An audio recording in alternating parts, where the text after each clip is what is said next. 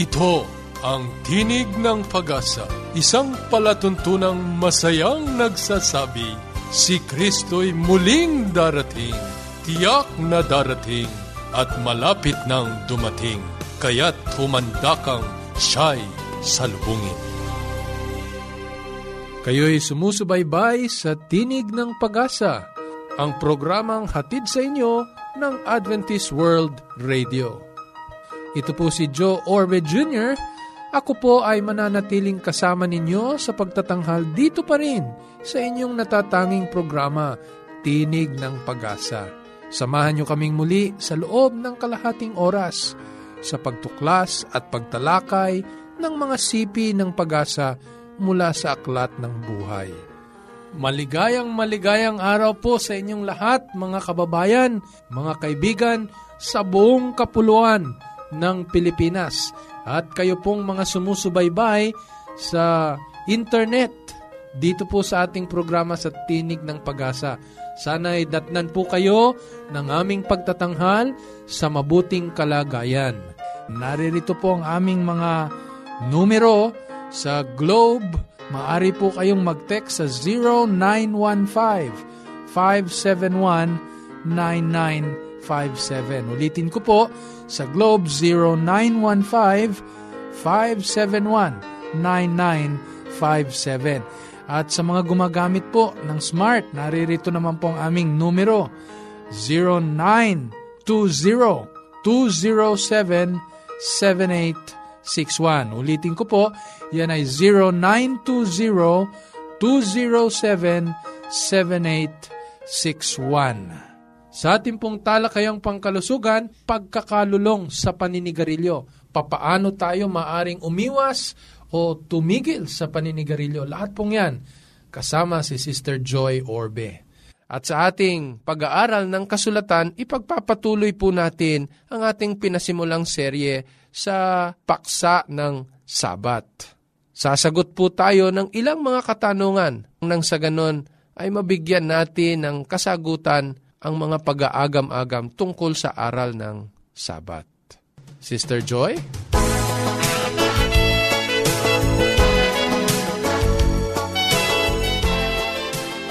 Sa nakalipas na dalawang linggo, ating tinalakay ang tungkol sa sigarilyo at ang mga di mabuting dulot nito sa ating kalusugan.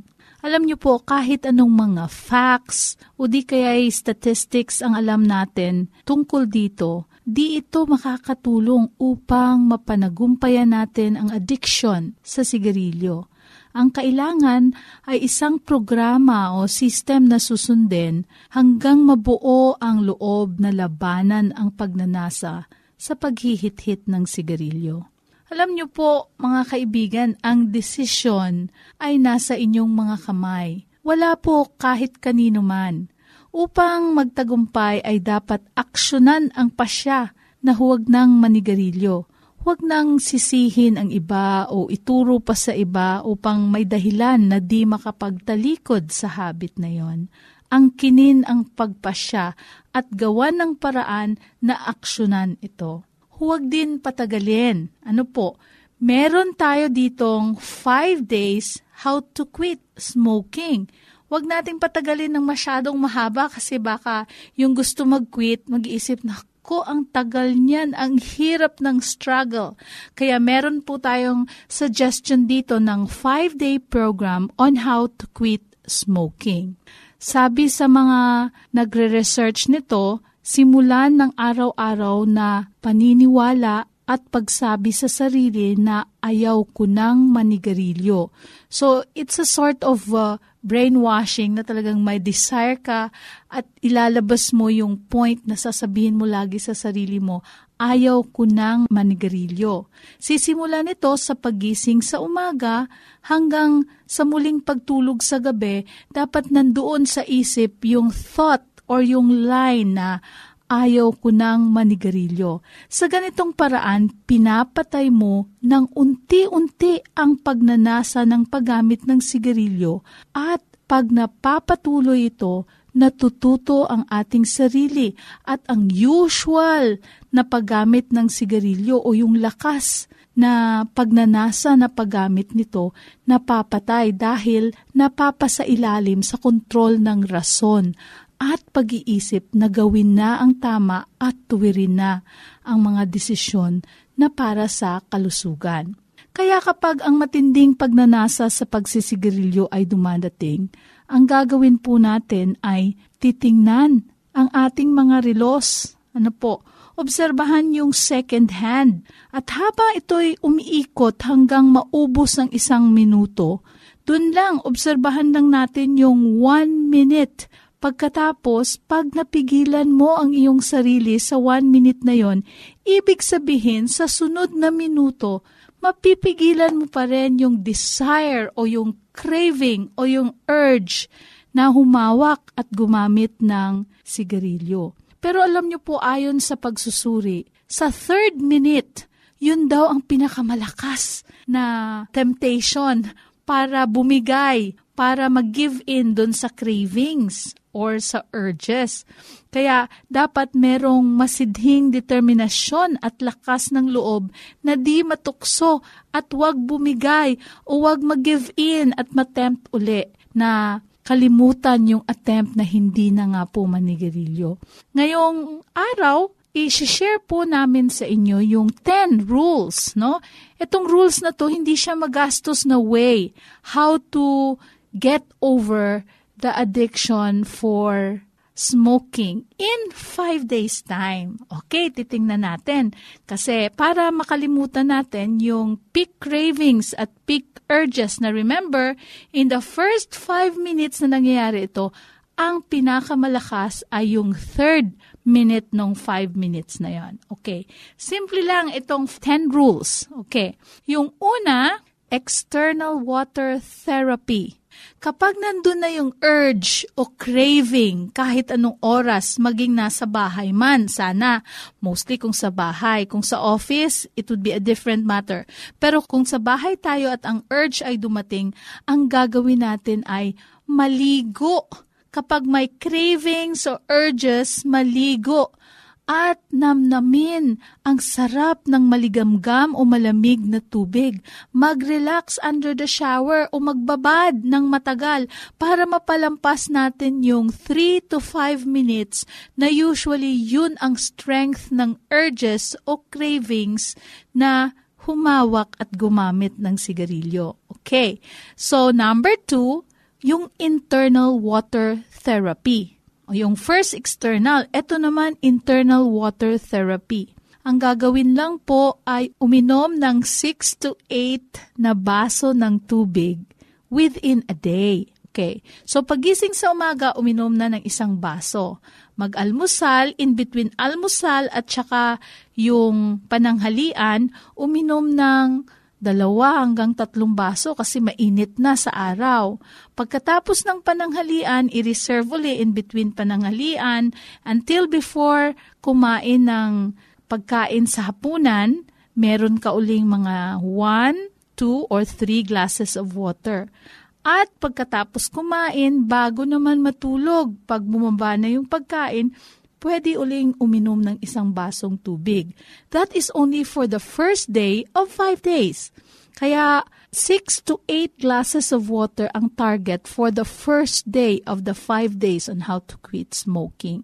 Sa susunod na mga araw, pwede nang i-combine yung juices. At ang best ay yung mga fruit juices, natural and fresh na mga fruit juices para hindi magsawa ang dila sa lasa ng plain na tubig.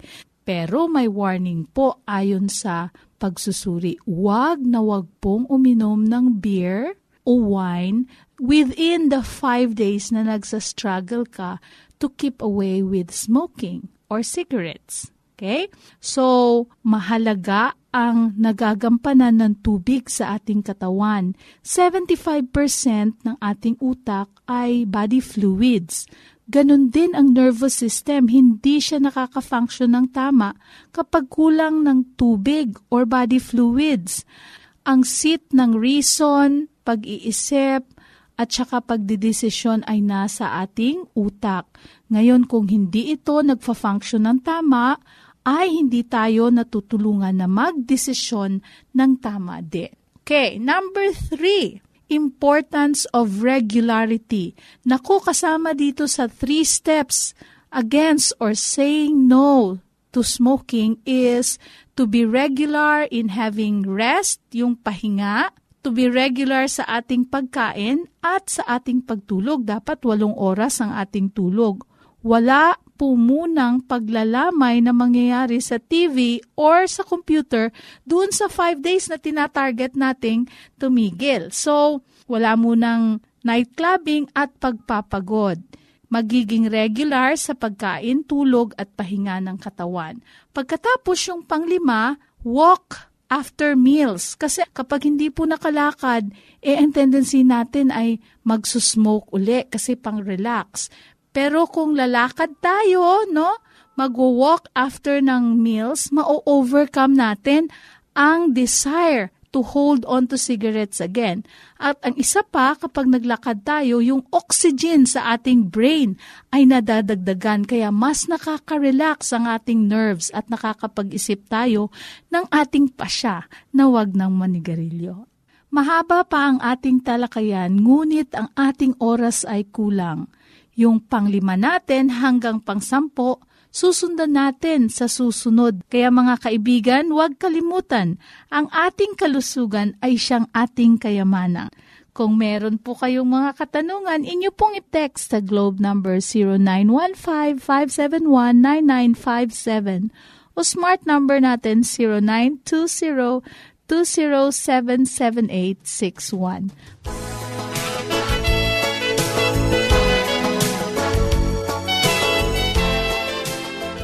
Salamat muli, Sister Joy.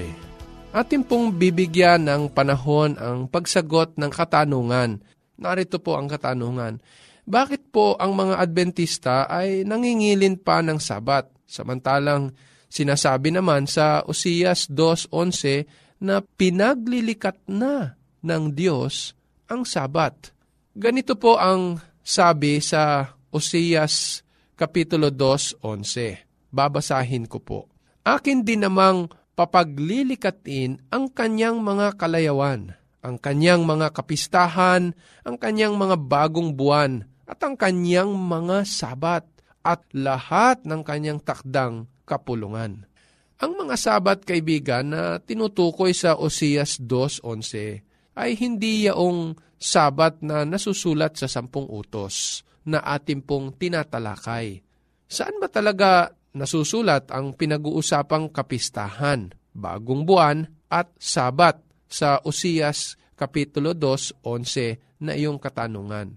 Sa sampung utos ba o sa mga palatuntunan? Ito ang pahayag sa Kolosas 2.14 hanggang 16 na pinawi ang usapang nasusulat sa mga palatuntunan laban sa atin na hindi na ayon sa atin at ito'y kanyang inalis at ipinako sa cross. Pagkasamsam sa mga pamunuan at sa mga kapangyarihan, sila'y mga inilagay niya sa hayag na kahihiyan na nagtatagumpay siya sa kanila sa bagay na ito.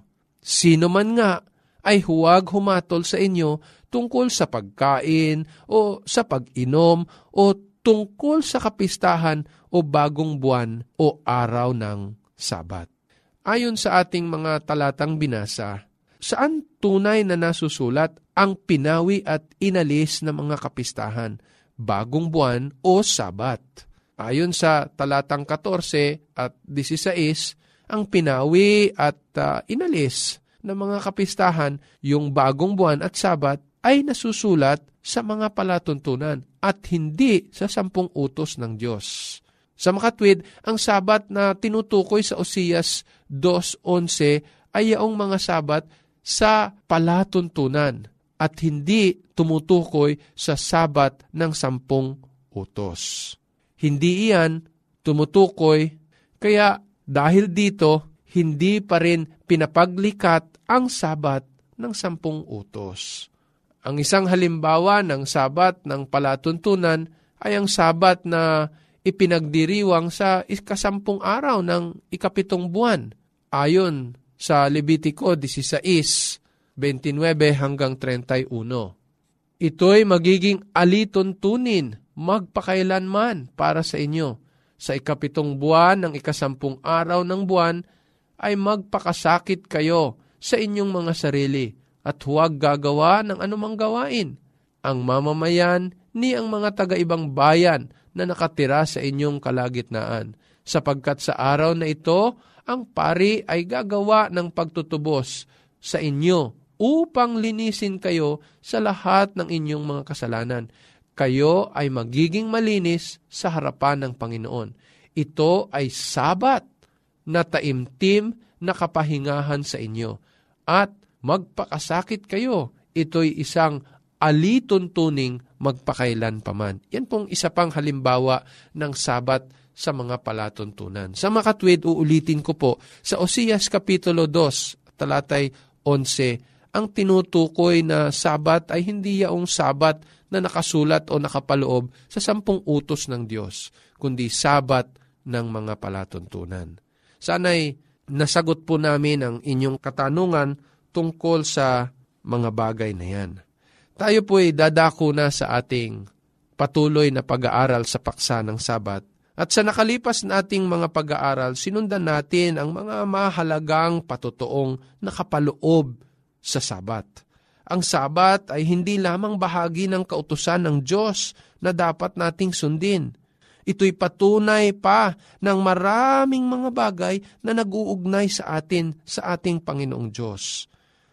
Katunayan, ang pagwawalang bahala nito ay pagtalikod sa ating pagkilala sa ating Diyos. Sapagkat sa Sabat ay merong apat na tayong tinalakay na patutuo Una, ang Sabat ay nagtitiyak sa atin o ipinaalala sa atin ang ating pinagmulan bilang tao. Sa Henesis 1:26 hanggang 31, ang Sabat ay nagtitiyak sa atin ng mga tao na ang ating pinagmulan ay sa Diyos. Ginawa niya tayo sa kanyang wangis at hindi basta kung saan na lamang tayo umusbong.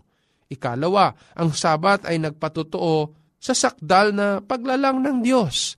Henesis 1.31 hanggang Kapitulo 2, mga talatang 2 at 3, hindi nilalang ng Diyos ang kasalanan. Katunayan, sa kanyang paglalang sa bawat araw na matatapos, sinasabi ng ating kasulatan, mabuti, mabuti ang ginawa ng ating Panginoong Diyos. Ikatlo, ang Sabat ay nagpapatutuo din sa pagkalinga ng Diyos o pagmamalasakit ng Diyos, hindi lamang sa kanyang nilikha, kundi lalong higit tayo na tao na ginawa sa kanyang wangis.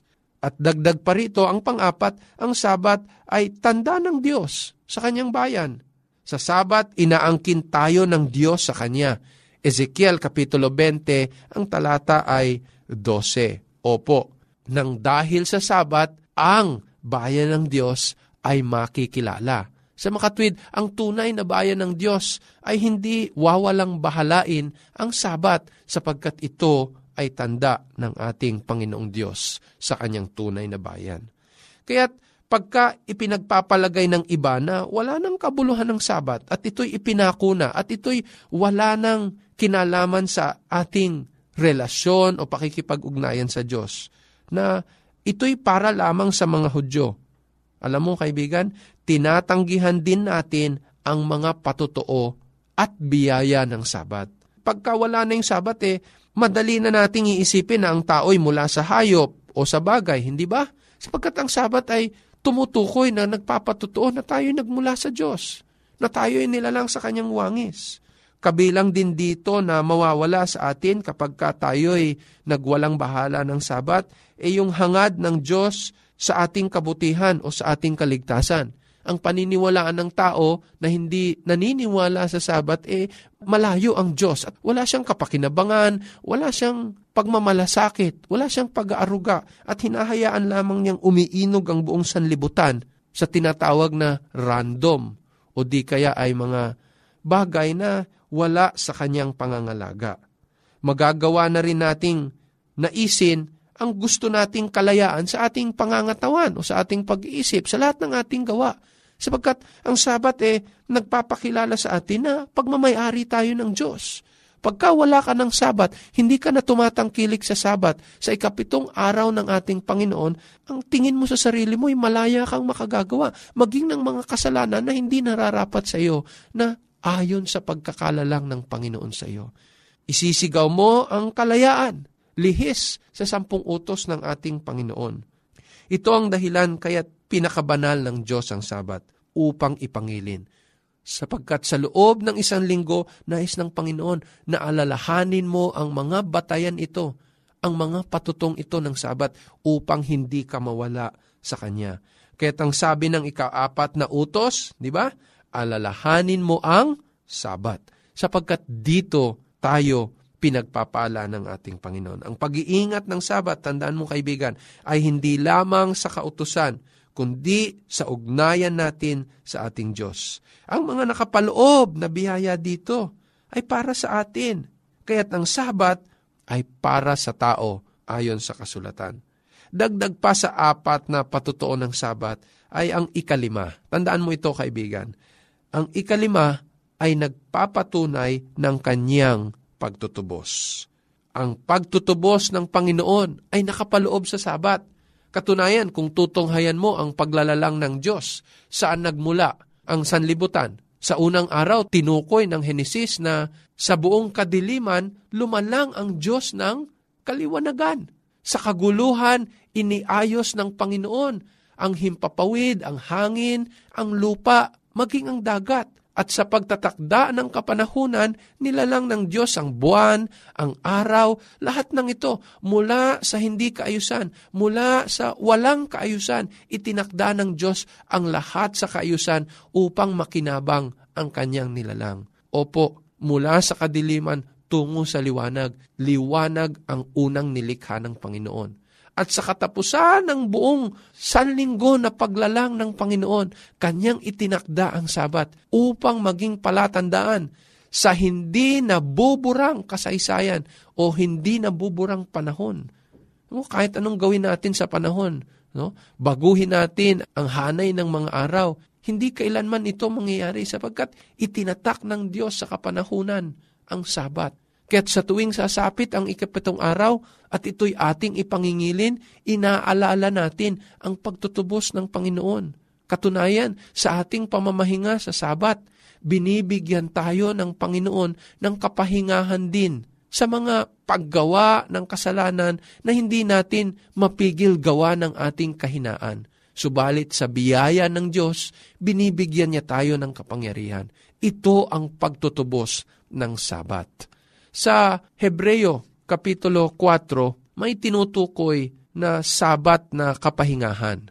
Hebreo Kapitulo 4, ang sabi po'y, Kaya't habang nananatiling bukas ang pangakong makapasok sa kanyang kapahingahan o sabat, mag-ingat tayo na baka sino man sa inyo ay hindi makaabot doon kung inyong ipagpapatuloy ang pagbabasa ng Kapitulo 4 ng Hebreo, ang kapahingahan o sabat na tinutukoy ay merong pagpapakilala ng tatlong antas upang maging lubos ang pagtutubos ng Diyos sa makasalanang tao. At ito'y nakapaloob sa tinutukoy na sabat. Una, ang sabat ay nagtuturo sa atin sa kapahingahan pagkatapos ng paglalang ng ating Panginoon. Nangangahulugan sa pasimula ay itinatag ng Panginoon ang sabat upang ibahagi niya ang kanyang sarili sa tao. Nangangahulugan na sa pasimula itinatag na rin ng ating Panginoon ang pinakamataas na antas ng kabanalan, ang kanyang pagnanais na ang tao ay manatili sa kanyang pag-iingat, sa kanyang mga biyaya at sa lahat ng kapakinabangan na nais niyang maranasan natin. Ang ikalawa ay tinutukoy din sa talatang 6 mula sa pagkaalipin ng bayan ng Israel patungo sa kapahingahan sa pagpasok ng lupain ng kanaan. Ito'y naglalarawan sa paglalakbay ng sinumang lumilihis ng kanyang landas at ibinabalik ng ating Panginoon. Dito marami ang nagkulang at hindi nakaabot sa pintuan ng lupang pangako. Ganon din ipinaalala ng Diyos na ang Sabat ay may kahalagahan sa ating paglalakbay kristyano. Nais niya na ikaw at ako ay magkaroon ng kapahingahan sa Kanya, sa Kanya at sa Kanyang pagtutubos lamang. Ang ikatlo ay yung tinutukoy na sabat ng pagtutubos o sa kahuli-hulihan sa talatang 8, ito ang sabat na kung saan ay lubusan ng ililigtas ng Panginoon ang kabuuan ng kanyang bayan. Kaibigan, sa tuwing sumasapit ang sabat, hindi lamang tayo kumikilala sa ating pinagmulan, hindi lamang ipinakikilala ang kasakdala ng paglalang ng Diyos, hindi lamang ipinaalala sa atin na tayo'y kabilang sa malaking tahanan ng ating Panginoon, hindi lamang ipinakikita sa atin ang pag-aaruga ng Diyos, kundi ito'y lalong nagpapatibay sa ating pag-asa na gumagawa ang Panginoon ng pagtutubos sa ating mga buhay. Sa pasimula nang ang ating unang mga magulang ay nagkasala hanggang sa ngayon, hanggang sa pagbabalik ng Panginoon, ang sabat ay mananatili bilang patotoo ng pagtutubos ng ating Panginoon sa atin. Sana'y nakinabang po kayo sa ating pag-aaral. Nais po naming marinig at talakayin ang inyong mga tanong sa mga paksa na amin pong tinalakay. Maari niyo pong i-email ang mga katanungan yan sa pag-asa at npucadventist.org. Ulitin ko po, pag-asa at npucadventist.org. O di kaya, maaari rin po kayong sumulat sa Tinig ng Pag-asa para po sa mga libreng babasahin na amin pong ibinibigay. Yan po ay P.O. Box 401, Manila, Philippines. Tinig ng Pag-asa, P.O. Box 401, Manila, Philippines. Naririto rin po ang aming mga numbers na maari po kayong magpadala ng inyong mga text messages. Sa Globe, 0915-571-9957. 0915-571-9957. Muli, ito po si Joe Orbe hanggang sa susunod nating pag-aaral sa Roma 15.4 sa pamagitan ng pagtitiis at pagaliw ng mga kasulatan ay mangagkaroon tayo ng pag-asa.